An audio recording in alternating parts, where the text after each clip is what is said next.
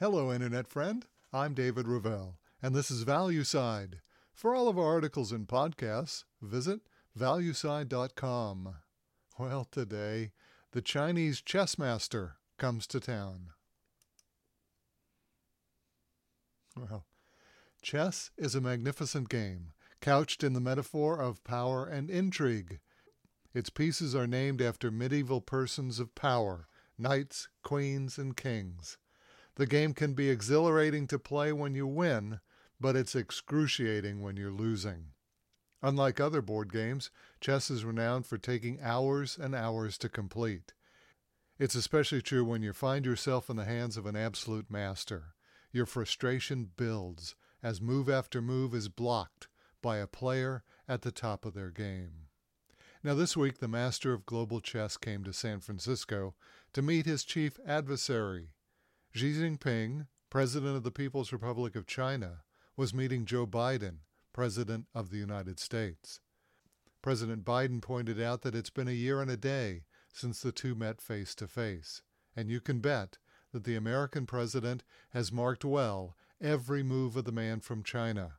Since Biden became the leader of the U.S., it has been Xi who has been his nemesis, blocking and besting each move of the Americans. Now, looking back over the past nearly three years, we can see how this match between Biden and Xi has been masterfully played by this representative of the Middle Kingdom. The match between America and China began less than two months after the inauguration of President Biden, and as is often the case in great contests, each president's seconds opened the match. Representing our side was Secretary of State Antony Blinken, and National Security Advisor Jake Sullivan. Representing the Chinese was Chinese Director of the Office of Central Commission for Foreign Affairs Yang Xing and Foreign Minister Wang Yi. The Biden administration had put China on notice that these would be tough discussions designed to put China in its place.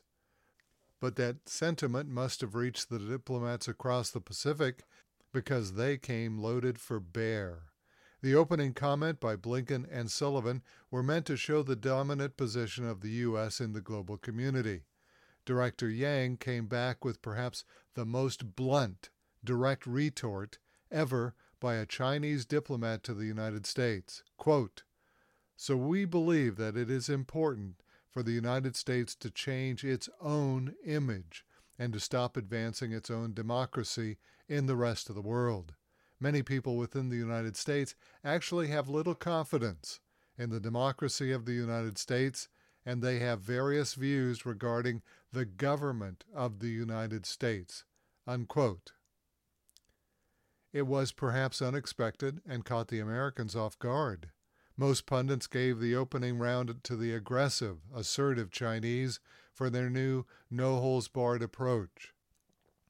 It was an all new strategy by chessmaster Xi. Gone were the days when the reticent Chinese came to sell their wares to the Americans. It was a new China that could match the U.S. toe to toe. Now, the second round of this grand chess match must have been equally as unexpected by the Americans. Less than a year later, on February 24, 2022, Russia invaded Ukraine perceived by the Americans as just a bilateral conflict between two Eastern European countries, the Biden administration devised a cunning strategy aimed at degrading the Russian economy. With the European Union, Biden began a series of sanctions to deny Russia's ability to sell its goods to the West. Biden cut off all oil imports from Russia to the U.S and later denied Russia bank access to the SWIFT international settlement system. Russia was now bereft of its primary markets for oil and gas, and worst, it had no way to receive payments for sales from the rest of the world. In the words of Ursula von der Leyen, President of the European Commission, these moves were aimed to reduce the Russian economy to tatters. Indeed, had the war in Ukraine remained the bilateral conflict that the Biden administration envisaged, the U.S. strategy would have succeeded. But in stepped the chess master. Completely unexpected, President Xi began purchasing Russian oil and gas, supporting the Russians when they were desperate for sales. Other countries, principally India, would follow the Chinese in purchasing Russian oil, and a new bloc of nations, BRICS, would begin to coalesce.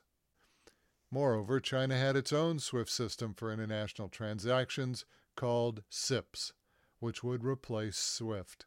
You may recall that SWIFT, the Society for Worldwide Interbank Financial Telecommunications, is a cooperative system whereby the global bankers can facilitate cross border financial transaction. Almost all of those exchanges are in US dollars. SWIFT is one of the essential pillars upon which the dollar's reserve status rests.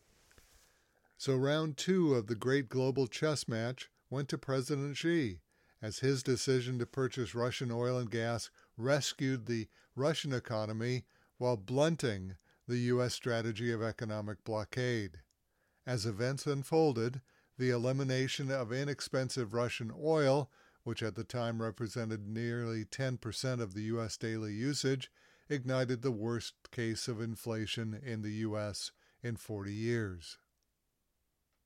Finally, Xi's move to develop BRICS may be his lasting legacy. BRICS, the acronym that stands for Brazil, Russia, India, China, and South Africa, was a modest organization with little reach or influence outside those four principal countries. But under the guidance of President Xi, as well as President Modi of India and President Putin of Russia, BRICS has become the representative of the growing global South. Sometimes, in chess, it's impossible to determine whether the positive advance of one side achieves a winning move or the mistaken move by the opposition. That's the case with the rise of BRICS in the global South. Round three of the global chess match began with the Biden administration's move to impose sanctions, impound assets, deny SWIFT access, and cut off imports from Russia. Again, it's likely that the Biden administration saw this in strictly bilateral terms.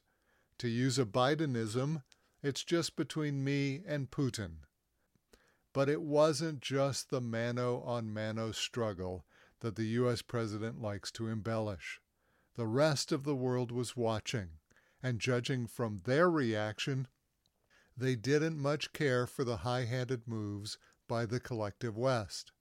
After all, if sanctions, trade embargoes, and impounds could be used against Russia, they could just as quickly be used against any country. And just like that, trust in the United States to act as a neutral third party was lost. Countries like Saudi Arabia, Iran, and much of the Middle East have now started looking for a safe haven, an organization that would uphold their interests. BRICS, led by China and Russia, has become that organization. Although this move is incomplete, China and the BRICS nation appear to have the upper hand. Now, chess is a game that can be excruciating slow to develop, especially if you're losing. If you find yourself in the hands of a true master, you can sometimes see that your path to victory is gone. You have wasted your assets in gambits that all went wrong.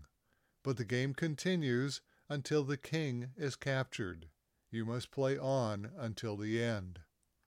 On Wednesday, one could see that President Biden's heart was no longer in the match.